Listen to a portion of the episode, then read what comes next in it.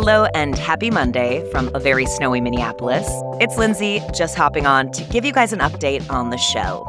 We finally wrapped up Refocused Together on Friday. I celebrated with a giant pot of decaf coffee and a massive nap Friday afternoon. And one of the things I'm most excited about now that the series is complete, besides the fact that we frickin' did the thing, is that it means we get to get back to our regular schedule. And we have quite the lineup ahead for you guys.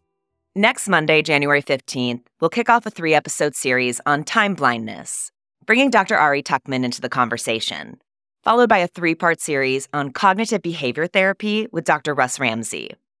It was also important to me that we do a little recap on Refocused Together, celebrating the hard work of my incredible team and also highlighting the wonderful ADHDers who stepped up and shared their stories with us. That recap's coming your way this Wednesday, January 10th. And then, like I said, we'll be back to our regularly scheduled programming on Monday, January 15th, with the first of our episodes on time blindness. I hope you all had a wonderful start to the new year. I'm working so hard to add back some structure and routine to my life, something that's been practically non existent these last few months. Friday night, I grabbed dinner with one of my best friends.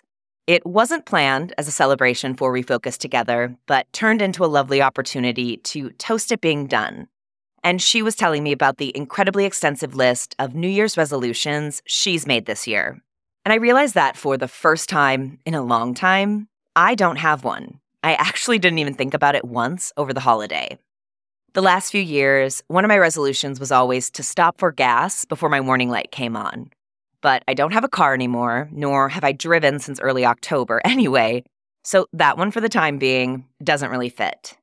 I think with everything I have going on right now, adding a resolution to the list kind of feels cruel. Like, I've got enough balls up in the air at the moment, I'm good. But I did want to share this one major victory that I realized the other day. In the 60 plus doctor's appointments, and keep in mind that doesn't count any of the hospitalizations, and there were three, and they added up to 24 days. In all of that stuff, I, Lindsay Guentzel, a person who struggles with executive function skills and time management, I only missed one appointment one appointment in a year. It was a chiropractor appointment the day after I was discharged from the second hospitalization in September. And bless her heart, my chiropractor, who knows me pretty well after all of our time spent together this last year, she made sure to say to me, Please do not worry about this. You have too much on your plate right now. It's all right. Isn't it the best when we stumble upon those people in life? If you have a great New Year's resolution you've added to your list this year, I'd love to hear about it. Find me on Instagram at RefocusedPod or at Lindsay Guentzel, or email the show hello at refocusedpod.com. And if you haven't checked off all 31 episodes from this year's Refocused Together series, what are you waiting for? They are all there, ready for you to enjoy.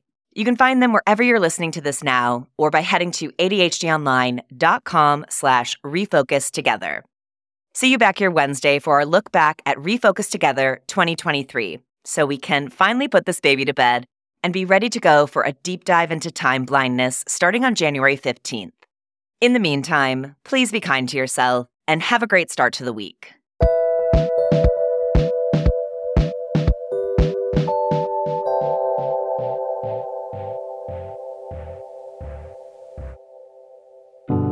If you're always viewed as high performing, high achieving, able to juggle many things at once, why would you think you've got ADHD? Because for women, that can be exactly what ADHD looks like.